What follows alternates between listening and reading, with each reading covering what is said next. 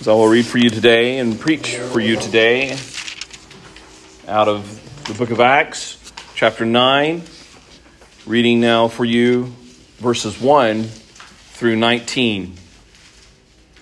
Hear now the word of the Lord.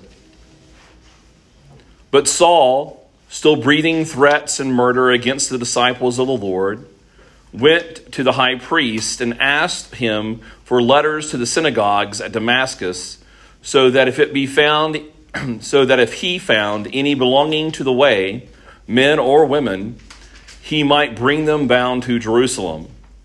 So as he went on his way he approached Damascus and suddenly a light from heaven shone around him.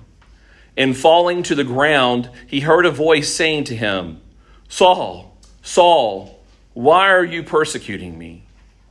And he said who are you lord and he said, I am Jesus, whom you are persecuting.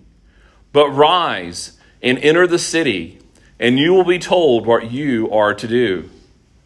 The men who were traveling with him stood speechless, hearing the voice, but seeing no one. Saul rose from the ground, and all those, although his eyes were opened, he saw nothing. So they led him by the hand and brought him into Damascus. And for three days he was without sight, and neither ate nor drank. Now there was a disciple at Damascus named Ananias. The Lord said to him in a vision, Ananias. And he said, Here I am, Lord.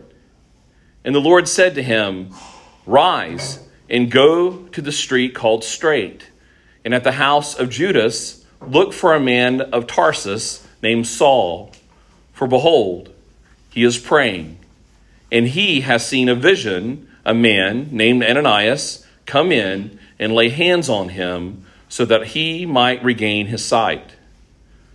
But Ananias answered, Lord, I have heard from many about this man, how much evil he has done to your saints at Jerusalem. And here he has authority from the chief priest to bind all who call on your name. But the Lord said to him, Go, for he is a chosen instrument of mine to carry my name before the Gentiles and kings and the children of Israel. For I will show him how much he must suffer for the sake of my name.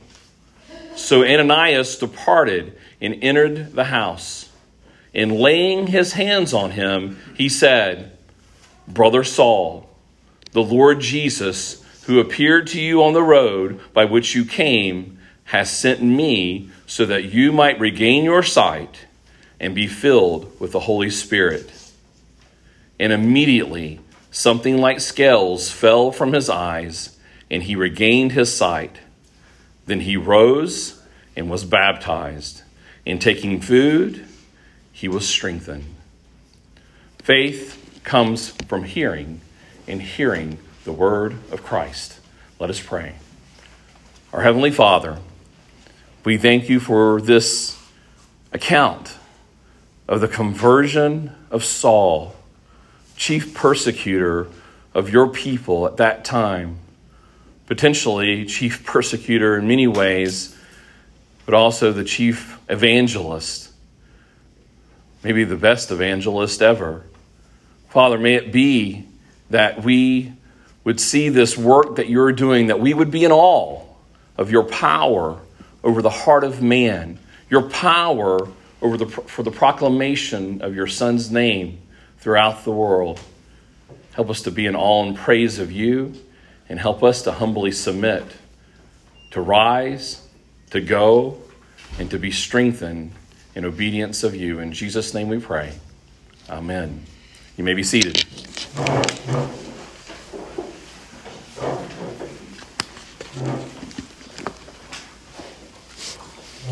We now enter into one of the biggest transitions in the book of Acts because even though we got a little bit of an introduction of Saul during the time of Stephen, here is the fuller introduction of who Saul is. And from this point on, we will see the ministry and the furthering of the Acts of the Apostles to be heavily involved with the ministry of Saul. Of course, we know, we know how this is going to go.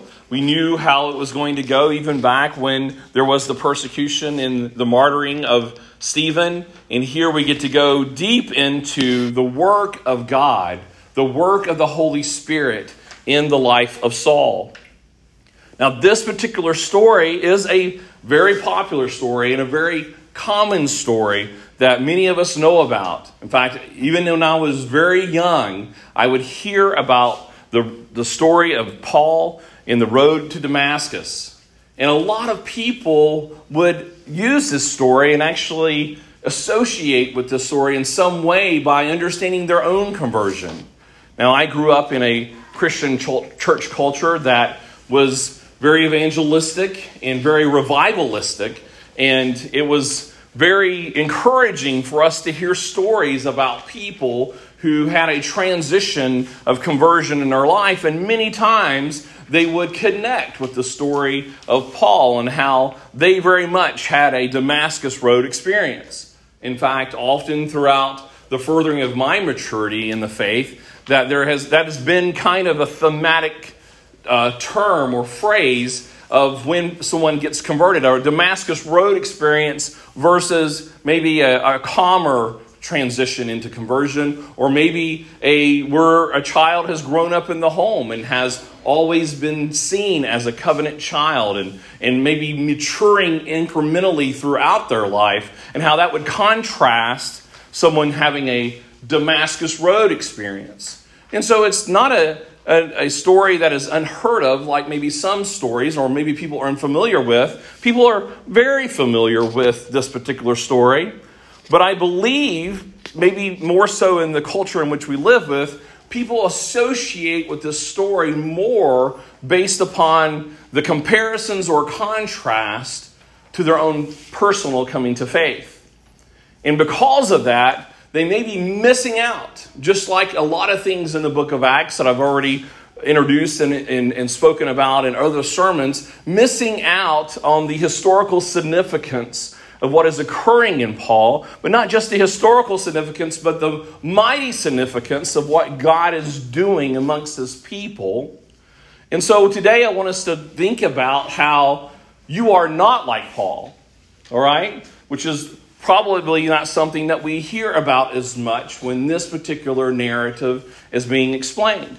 So I want to talk about how you are not like Paul, but at the same time, since this is still one of the beginnings and the foundations of the building of the church, I do want us to think about how we are like Paul or how we are in this story in some way. Because I do believe that there are things going on here in this particular narrative that can be applied in our own lives, not to just our wonder and amazement of what God has done historically in His church, but there are principles and things concerning the gospel that are occurring among Saul and Ananias here that I think are very applicable to our understanding. It's the same gospel, it's the same point of the gospel, and it's the same Holy Spirit that filled Saul, that fills his people to this day. Now, again, I don't know, you know, I'm assuming that everyone is mostly reading out of the ESV, but some of you may have been reading out of the KJV or another part, and you might think he's skipping parts again. And it's the same scenario that we had last week. There are portions in this particular narrative that are not um, referenced in the ESV, like it might be in some of the English translations that are based upon the majority text. On the critical text, the older available transcripts of the scripture. The account of kicking against the goads is not in those, or not in the particular passage. And also the statement where it says, when Paul responds, What shall I do? is not in that. Now, in Acts 22 and in Acts 26, in the critical text, those statements are there. So it makes sense that as the scribes were writing out the scriptures. They weren't adding any particular component to the Word of God, but they were adding it to the placement of where it was in the narrative.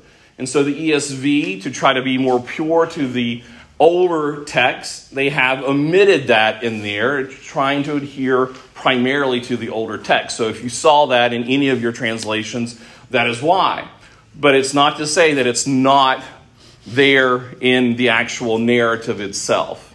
So, it, again, it's not something that should be alarmed about, um, but that might be something that you might come across. Interestingly enough, one of the primary commentaries that I was using for preparing this did have it in there, and it was very helpful to see that. And I failed to put in the order of worship the reference passages of Acts 22, verses 3 through 16, and also Acts 26, verse 4 through 18, that I encourage you to go and read as we consider this passage. Don't read it right now, but later on.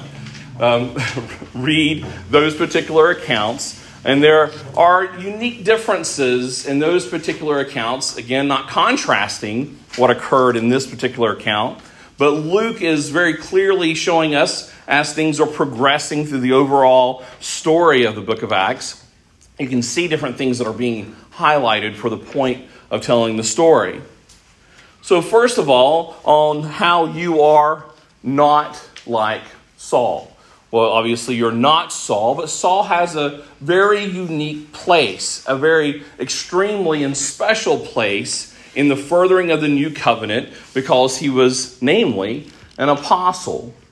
Now, the things that I've mentioned there about the different accounts of this particular scene being repeated through the book of Acts is likely one of the, the, the, one of the reasons why this is repeated multiple times is that Luke is wanting to assure us and remind us that Saul is an apostle. Does anybody know what are what, what are the necessary components of being an apostle for Jesus Christ? Versus just being a regular disciple. Sorry, I didn't mean to interrupt you. Go ahead. They have to have seen. To have seen Jesus. And what else? There were a lot of people who saw Jesus, but they were not apostles. So that wasn't the only thing, but it is a necessary component. So is, that is one combined with other things. What else is a requirement of being an apostle? Commissioned by Jesus? You had to be commissioned by Jesus in some way to be an apostle for his name. Are there any apostles today? We've, we've gone over this before, but just as a reminder. No. Now you might say, wait a minute. I saw a guy on TV, or I heard on the radio, or I saw on the internet that there was this guy, Apostle so and so, or there was this gal, Apostle so and so. Well, that's not the case because that is a closed season in our history. This was a special time. And that's why it's important for us to remember that Jesus, by his command and by his will, had a particular purpose for Saul. That everything about Saul in his life, including the martyrdom of Stephen, had a component to his purposes on establishing his church and furthering his church. None of you, now I'm not saying you not have uh, this possibility, you may have had a dream, but none of you have seen Jesus. Anybody want to contend with that? Didn't think so. and none of you have been commissioned in the same way of establishing the beginnings of his church and to actually write portions of God's Word. Some of you are good writers. I've read some of the things you are, and some of you are learning to be good writers, and you may have written very good things about God, but none of you are going to be adding any particular chapters to the Word of God. Paul had a special commission by Jesus Christ, and this particular moment is establishing that fact. It's a very crucial part. In fact, it should be more so primary for us in our focus than even our own application of our own conversion with the story, is that we need to be reassured by this particular narrative. And the reason why it's repeated over and over again is that to be rooted in our mind, and Paul has to point back to it because you have to think about where Paul is coming from. He was a persecutor of the church, that he is an apostle. He has been given unique, extraordinary, special authority to be those who are instructing the church in the way that he is. Now, this is contended today.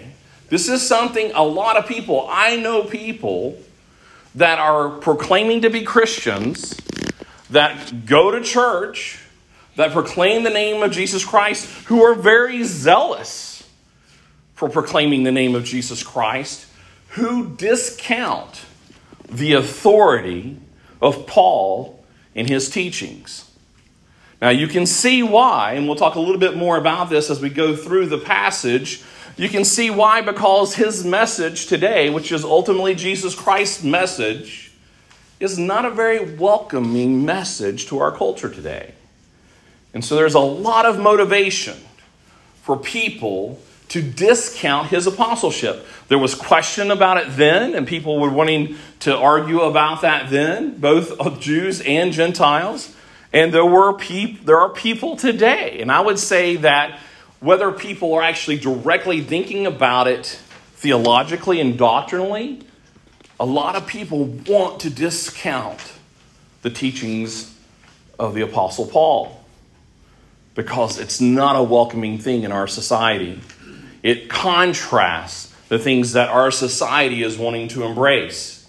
And for those people who, through some path in their journey of wanting to remain in a place where they call themselves Christian, but at the same time they want to embrace this woke society, they are coming to a place of deception and lies and confusion and lostness and faithlessness to actually reject Jesus Christ because of their rejection of this very primary thing that is introduced to us in this particular passage. So I'm prayerful, and I pray that you would read this passage again and again, read the other comparison passage, and hear today in the proclamation of the word that this is something that was established and sealed in the history of our scripture that Paul is an apostle. And the things that God is going to do in his life, and the things that he is going to have Paul write that will be considered to be God's word, is true and applicable to this day. You will need to have this truth embedded in your heart and mind in this society because I think it will increase to be a questionable thing as people like to proclaim themselves of Jesus as they proclaim a doctrine that is in the opposition of the kingdom of Jesus Christ. So, first, we see here that Paul still breathing threats and murder. Right off the bat, we see that, that Paul, I've heard it, one commentator say it was like a breathing dragon, a breathing fire against the church. This is purposely put in in that way to show the dramatic effect that, that this wasn't just a particular person who was, you know, just nominal character in this particular narrative. This is a chief persecutor of the church.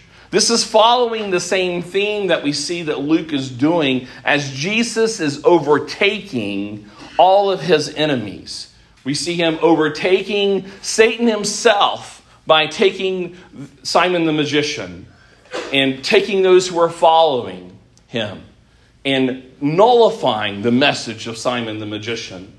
We see the theme being continued by Jesus opening the doors and becoming the king of the outcast, bringing the outcast into the kingdom with the story of the Ethiopian eunuch last week. And this is a continuation and a highlighting that at that particular time, as we go back just a couple of narratives to the story of Stephen, that the one who is really in authority and in charge of the execution of the disciples of Jesus Christ, namely this deacon, Stephen, as he is proclaiming the gospel. We see Paul later saying on that he actually voted Whenever there are those who are put before the council, he is the one who votes against those who are of the way, both men and women. We only have the account of Stephen being shown here, but we know from Paul's own words later on that he is the one who gave authority with his vote. He had a position and a place. You know, when you watch different kinds of crime stories, you know, you see people who are the hired henchmen of going out and, and doing something, and a lot of times in you know like police stories you'll have somebody who killed somebody but what the prosecutor truly wants is the one who paid he wants he wants they want to go after the the guy who's in charge of all of this because he's the, the really the bad guy they, this, these people who actually might carry it out, they're guilty of murder too, but they're going to get a, a lighter sentence because what we want to do, if you can, if you would snitch on the really bad guy, because that's the guy we really want. Well, Paul was the real bad guy.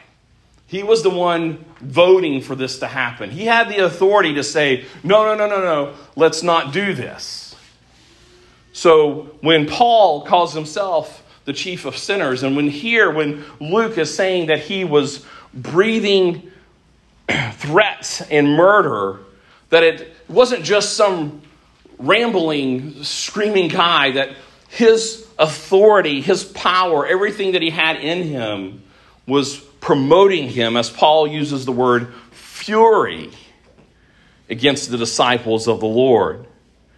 God had ordained Paul to be in a particular place as a display of his might. He is being he's putting out before us showing that even the one who is like a dragon against the church is going to convert to my service. I will hijack hell itself for the purposes, the furthering of my kingdom.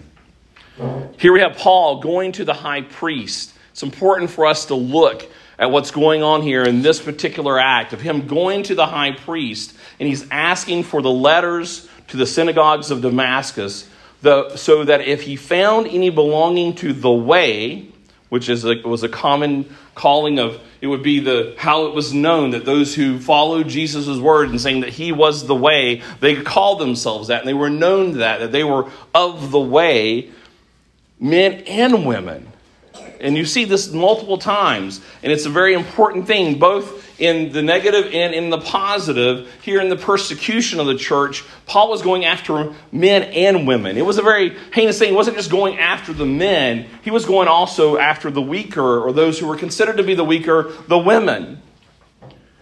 Which is in contrast to what we see going on in the furthering of the kingdom in Acts, as both men and women are taking a greater participation in the worship of the Lord.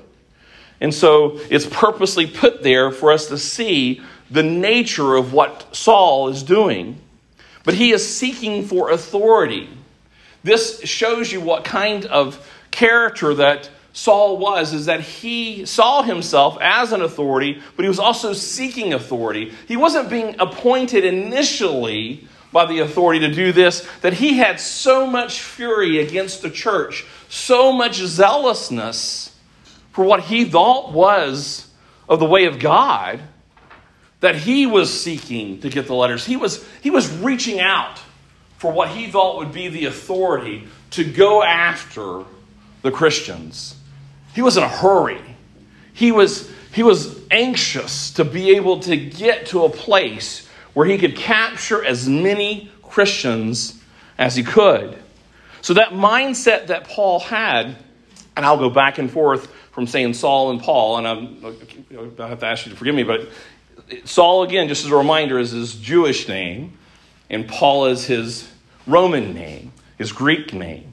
And so that's why you have the distinction in Acts because it depends upon where we're at in the narrative. It doesn't have anything to do with the transition of how he was renamed. It's just a different application based upon the audience and he's being received from. So here we're still recognizing him as Saul. But we see here that Saul recognized the need for authority. He wanted to be able to be in submission to what he thought was the powerful authority of that day, and he was acting on that and longing for that. So it was both, both personal to him, but he was very zealous for it, but it was also very structural for him because he wanted to have that authority to do these particular things. Because again, he was not only a chief persecutor, he was a chief Pharisee of those of that particular day. Maybe the best of the Pharisees, the way he even considered himself. In verse 3, it says, Now as he went on his way, he approached Damascus, and suddenly a light from heaven shone around him. That light was an amazing light. Just as a quick side reference, as we look at the other parallel accounts, that it was in it was during the midday, it was noon, and it was so bright that it was brighter than the sun itself. Usually, noon is the brightest part of the day, but this light was more powerful than that, that it was blinding. Wasn't just the light that was blinding him, but it was a component of that, that he was seeing something from heaven, it says, shone around him. It's important to look as you just fast forward a few verses there. The people who were standing with him did not see that light. They did not see that manifestation of Jesus Christ. And that's an important distinction to think about that Saul saw the manifestation of Jesus Christ. Those standing right next to them heard the proclamations in the conversation, but they did not see. As you will see noted there in that very paragraph, that those standing by him did not see it. So he sees this light. He is seeing Jesus. In falling to the ground, he heard a voice saying to him, Saul, Saul, why are you persecuting me? Now, just isolating this particular question in this particular sentence and by itself, you may say, well, yeah, yeah, it, that can, it makes sense. You know, this is Jesus saying, hey, Saul, Saul, uh, why are you persecuting me? You know, why are you persecuting my people? There's a lot more power behind what is being proclaimed here. 15 different times throughout the scriptures do you see the repetition of names like that. And it's always in some kind of highlighted sense. And in most cases, it's God talking to people. We see it with Abraham right before he kills Isaac. We see it with Moses on Mount Sinai. We see it in multiple places. Jesus with Martha, Martha, Martha. It's a very elevated introduction and greeting from God. It's not the only time. There's also other times where people are saying it, but it's a, very serious proclamation. It's not just saying, hey, Saul. You see, later on, we see the Spirit talking to Ananias, and you just see Ananias said one time. There's something very important here to be reminded for Paul, Saul, and reminding us that this is a special moment of calling for Saul when he says, Saul, Saul. he says, Why are you persecuting me? Now we know, as far as we can tell, that Jesus never laid a, I mean, excuse me, Saul never laid a hand on Jesus. And like he never saw him before. I don't know. We don't know the fullness of the story. Maybe he got a glimpse of him as he's going through Jerusalem here or there. But there's, that is telling you and telling us and telling him something very much that the people that he is persecuting, they are Jesus. Now, just tapping in a little bit to the part that it is applicable to us in this particular narrative is that we need to remember that we are Jesus.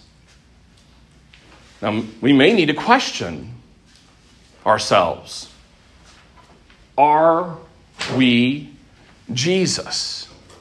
Here and now, as Jesus in body and flesh is at the right hand of God the Father Almighty, are we Jesus to such the proclamation that Jesus is saying that we are, that his church is, that his, that his disciples are?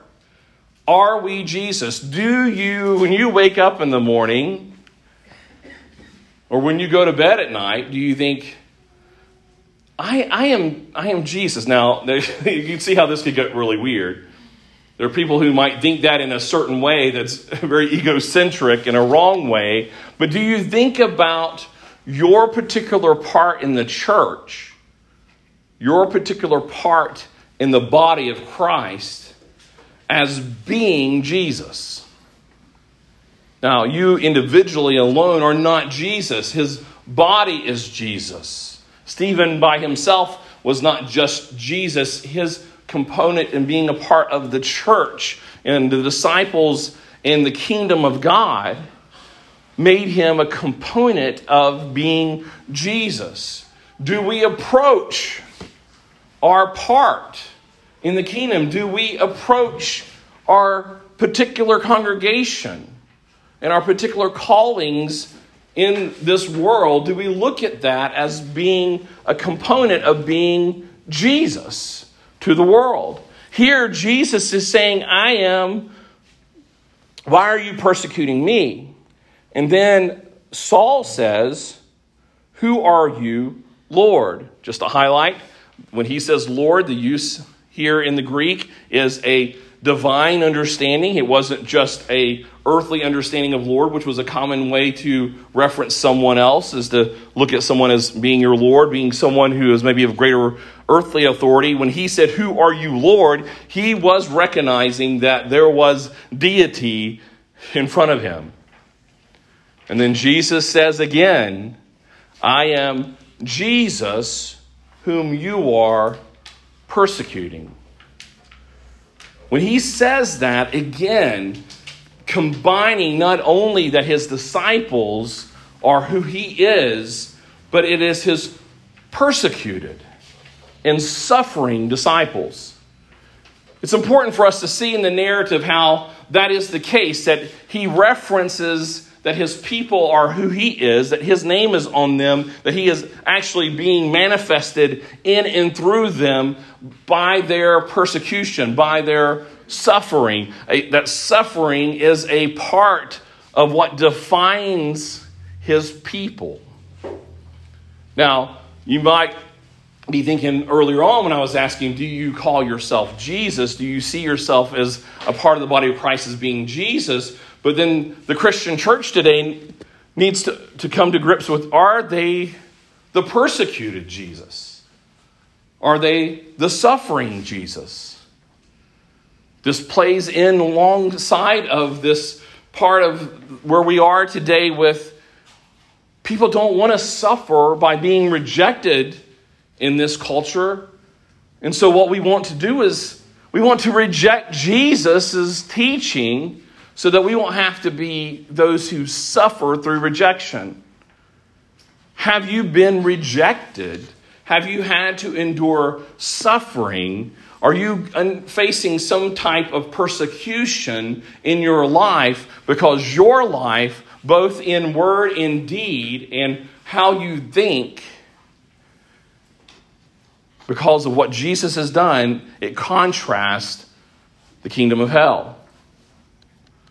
Does it does your life reflect Jesus? Or do you spend a lot of time in your life trying to make your proclamation of who Jesus is comforting in this society? I think a lot of Christians today are tempted to try to find ways to make the controversial proclamations of Jesus sound really nice to people. Alethea and I were at lunch this week in Asheville, and we went to a Japanese restaurant. We're in a kind of a special celebration that I do with my girls when they become 12 or 13, and we were sitting with other people. If you go to the Japanese steakhouse where they cook in front of you, she'd never been anything like that before, and so wanted to give her a whole theatrical scene of that. And when we got there, there were three other people sitting there, and it, from what we can gather was um, maybe a, a, lady in her older 20s sitting next to her mom, and then maybe um, next to her stepfather. Um, and she was very loud person and had a lot to say. And, and it was almost, Alethea and I did not discuss it while we were sitting there. We got in the car, and I'm like, did you catch all of that stuff that was being said there? And she, she had a loud presentation physically and a very loud presentation in her words. And she started, I'm not going to go into the details, but she started going through a narrative about a particular relative that she was just appalled by because I think it was a nephew or a cousin or someone that was a child, was a child in that home during the, the COVID crisis was doing school through Zoom, and the teacher did something, introduced her partner, called her, her, her wife, in front of the whole class. And when the parents found out about that, the parents took him out of school and put him into a Christian school. Now, she had prefaced this particular story with just how Christianity has just become not interesting to her, that she was just appalled by Christianity. And this was her example story, and she was just horrified that these parents would take this child out of school and said, This poor little child is not going to be able to know how to relate to people and to understand people because they didn't welcome that particular display in front of their child. And then I watched, and I actually think that maybe the parents may have been Jewish. I don't think they were Christians, but even, even they were wanting to be appealing to her. You could tell that they hadn't been with her in a while. And they were, they were trying to make that, you know, like, you could tell, I think they were convicted that that was a wrong thing to do. But just listening to the man and to the mother, they were trying to to be apologetic or, or to try to be alongside of the daughter in that thinking that that was a bad thing to do, that people who follow after God, and I think the father even said even Christians shouldn't be that objectionable to such a thing. He was being apologetic, maybe even for Christians just thinking about what Christians are doing this day. And that's common. That was a very common thing. And I'm sitting there and I'm trying to think, should I say something or should I just be quiet and you know stay out of it? You know, I, didn't, I never, I never said anything. I was thinking, I just, this could go really bad in a lot of different ways. Don't know if I really have a place to say something. so I'm, I'm kind of stuck thinking this thing through. But that's the posture of where the church is today is that we are not wanting to be Jesus because it's not comfortable to being Jesus. There is a persecution parallel, there's a suffering parallel to being Jesus. Let us continue. So Jesus said, But rise and enter the city, and you will be told what you are to do. The men who were traveling with him stood there speechless, hearing the voice, but seeing no one. Saul rose from the ground, and although his eyes were opened, he saw nothing. So they led him by the hand and brought him into Damascus, and for three days he was without sight, and he neither ate nor drank. This theme and understanding of where Jesus is now saying, Now I am telling you what to do. I'm going to tell you what to do, but for now, you need to go and do this. Now, just remember, he went to the high priest to get authority to go in one direction. He had his own zealousness and fury pushing him to do what he wanted to do against the church. And just like that, as Jesus encountered Saul, his whole authority mindset got changed. It was no longer working off the authority of the high priest. He was no longer working under his own authority. He didn't even have capacity over his own body to be able to even move. At first, he had to be led. Can you see the difference of the strength and the and direction that he was going in? Then all of a sudden, he was blinded by Jesus. And Jesus says, Now I'm going to tell you what to do, and I'm going to tell you what to do so you can be told what to do. And he tells them to go on into Damascus for further instruction and to wait. And as he is waiting, we see him sitting in the darkness for three days. Three days. I'm sure the words of Stephen came back to his mind. The words that he heard the disciples of Jesus Christ talking about Jesus being in the grave those three days, three nights. That the reminder, just like Jonah in the belly of a fish, being reminded of what is going on in that moment. Doesn't tell us at all, but it's clear from just the narrative that we know that surely that he was thinking about the death of Jesus Christ, the crucifixion of Jesus Christ. And he didn't eat, and he didn't drink. And he was praying, it says in the next paragraph. He was in a moment Some even say it was a trance of just dwelling on the reality of what just hit him. His whole world had been turned upside down. Verse 10, it says, Now there was a disciple, and you got to highlight that. Now there was a disciple at Damascus named Ananias.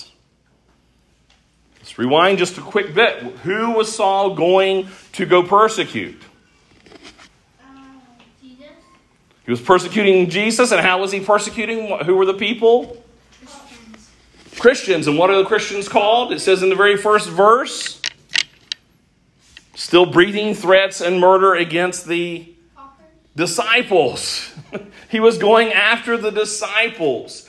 Paul was going after the disciples, and now we are in a story where it says, Now there was a disciple at Damascus named Ananias, and the Lord said to him in a vision, Ananias. And he said, Here I am, Lord. Very much again, we can see, and so, well, it's just a common response. No, it's, I think it's there for a point. God is talking to his people, God is appointing his people for a particular pro- process of, of furthering his kingdom. He's got, they've got orders to go and do what God said. And it said, And the Lord said to him, very much in the same manner, using the same words, Rise and go to the street called Straight. And at the house of Judas, look for a man of Tarsus named Saul. For behold, he is praying, and he has seen in a vision a man named Ananias come in and lay his hands on him so that he might regain his sight. Now, just as a quick quick reference, I don't know this house of Judas. I've been I didn't put a lot of time into it, but in fact, hardly any of my commentaries even make reference to it. Um, this is probably just some other guy named Judas. I don't know if he's a Jew or if he is a disciple or anything. And maybe if you found something that has that information, it'd be very helpful information. From what I can gather, it's not that important, but he is in a particular house of Judas whether that was just a name of a place it was like an inn where a lot of people came and stayed, or if it was a particular guy, or if it was the first disciple that he encountered, we don't know 100% sure. Uh, it was on a street called Straight, and just for your information, that, that road is still there, and it's called Straight. And I've got a quick picture for you because I just thought it was kind of cool. It helps me to just realize this is a, a, a recent picture of, this, of the street called Straight. And it's a straight street. And it's in Damascus. And they even think where they may think this room exists. This is not just a fairy tale. This is a true story of a true place. And I think if you look at the themes going throughout the book of Acts, you can see God is doing all this work in very rapid fashion, looking at the word immediately in different places. God is overtaking the world known at that time. And here we have Paul getting ready to meet Ananias in Damascus. Now, when Ananias heard this proclamation, he probably twitched a little bit, like, whoa, or flinched. And he says, But Ananias answered, Lord, I have heard from many about this man and how much evil he has done to your saints at Jerusalem. And here he has authority from the chief priest to bind all who call on your name. You got to think, now Ananias is a new disciple, or every disciple at that time was a fairly new disciple. We don't know much about what was going on in his life, but we know that he was a disciple. We know that he was a follower of Jesus Christ, and he was a special follower of Jesus Christ. He gets a special commission from Jesus Christ to go to Saul. And then all of a sudden he's like, because at first he's like, Here I am, Lord. What do you want? Ready to serve, ready to go. And then he starts hearing his instructions, and he's like, Whoa, I've heard about, heard about Saul. It's like,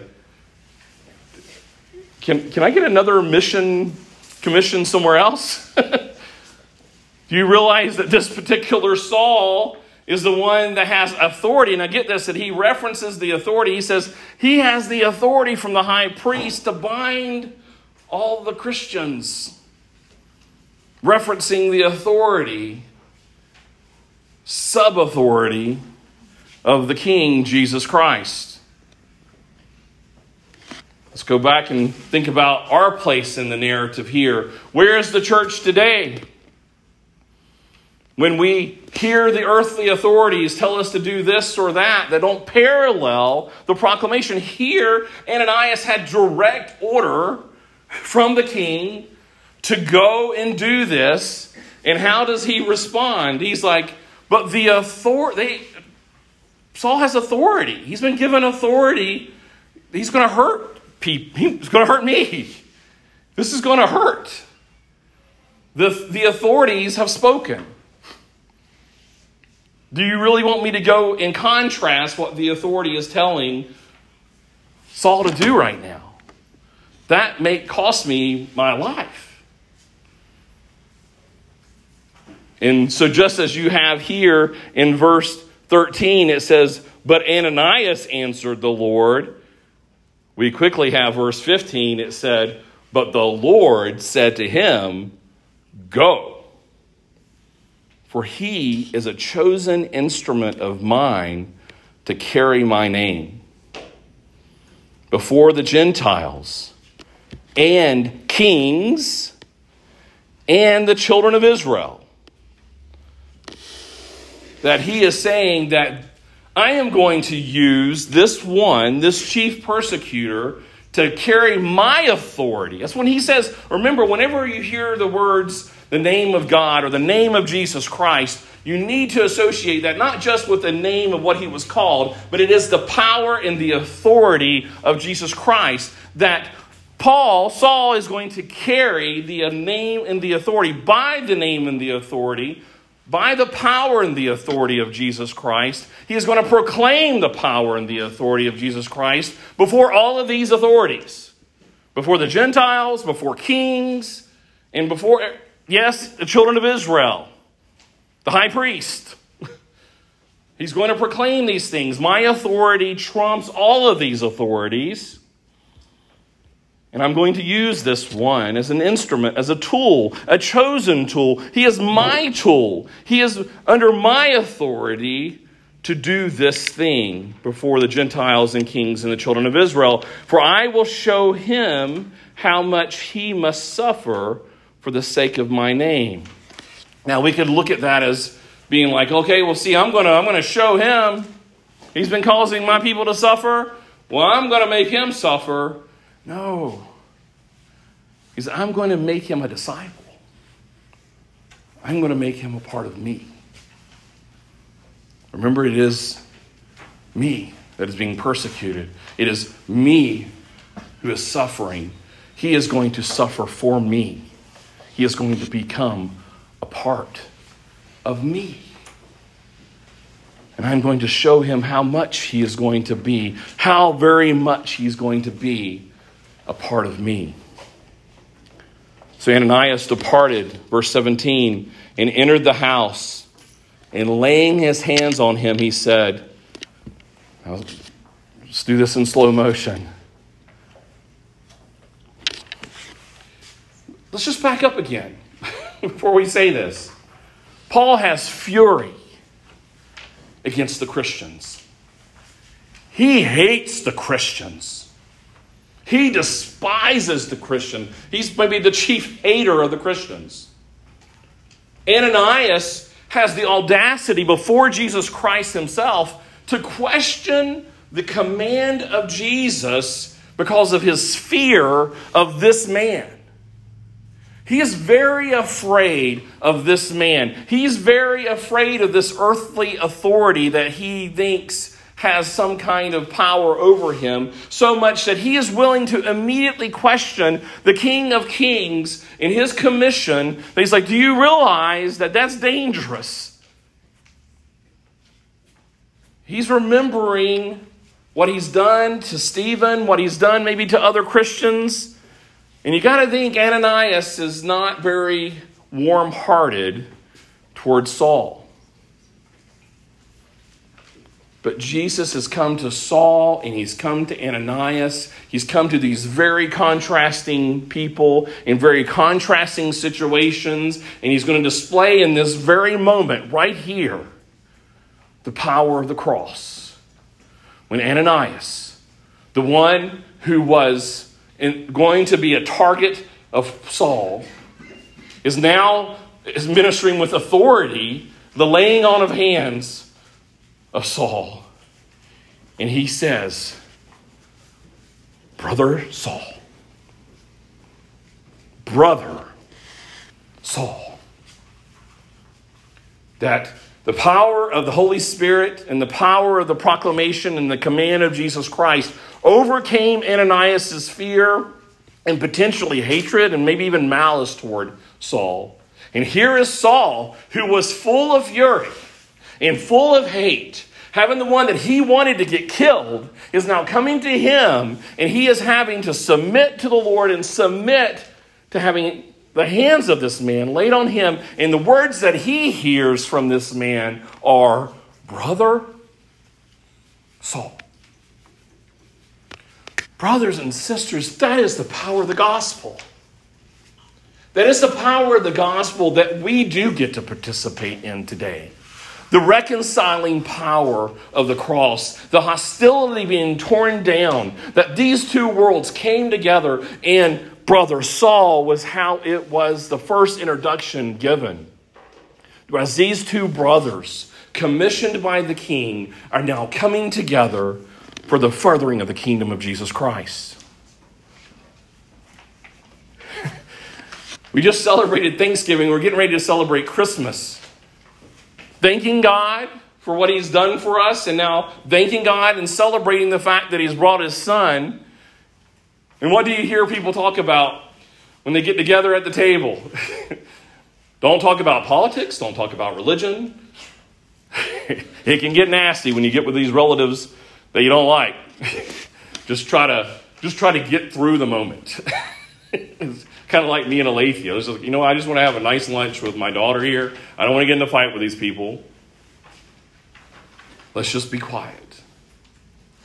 But the reconciling power, the reason why we are celebrating Jesus Christ is because he has power over that division. He has power over our hostility from God's wrath and our division from God, and he has power over the brokenness of our relationships on this earth. This was a very broken relationship. The man who wants to kill you is now the person that you have to go and you have to commission him now to serve the kingdom. And Ananias did well. He understood the power of the love of Jesus Christ, and he said, Brother Saul. And that division was broken down, and it said, the Lord Jesus, who appeared to you on the road by which you came, has sent me to you so that you may regain your sight and be filled with the Holy Spirit. I believe this is the only place where this is highlighted in the narratives about Paul's conversion that he was going to be filled by the Holy Spirit. This is a continuation of what we see going on in the book of Acts. Now the Spirit has turned Saul into a servant of the kingdom. And immediately something like scales fell from his eyes, and he regained his sight. Then he rose and was baptized. We have in the accounts where Paul is asking, What am I to do? Very much like what you see there in Acts 2. What do we do? We are to repent and be baptized. The other accounts of Saul's conversion says that he did repent and he did get baptized and he became a part of the body of Christ. And then God gave me a softball in the sermon here, and it says, In taking food, he was strengthened. I didn't think about this until this morning as I was rereading that passage, probably for the 20th time this week. I thought about Elijah. When Elijah was at a place where he was ready to die, he was wanting God to kill him, he was done. And an angel came to him twice, told him, Get up and eat, rise up and eat. And we see that Elijah had a zeal for the Lord. He was fighting the enemies of God. And I would imagine that Saul knew that story very well, and he may have, it doesn't reference this throughout the New Testament, he probably saw himself very much like Elijah, how going out and killing all the false prophets, all the people who were speaking against the Lord. And then here in this moment, it's like, you want to be considered Elijah? Well, now's your time. He has to be given this food to be strengthened. Does anybody remember where Elijah went after that account in 1 Kings 19? You want to go back and read the account? I didn't know. I didn't think about it. I went back and I read it this morning. Does anybody know the direction where Elijah was heading?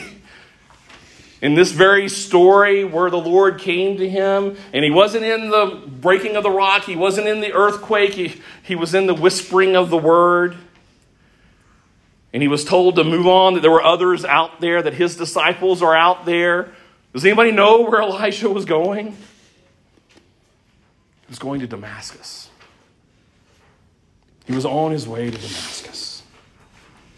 And just as John the Baptist gets to carry out the role of Elijah, God is going to make this man, who may have thought he was Elijah when he was actually persecuting the church, he's going to make him truly in that particular state now, and He is going to give him the food that he needs to carry out the work. That he'll be strengthened in the proclamation.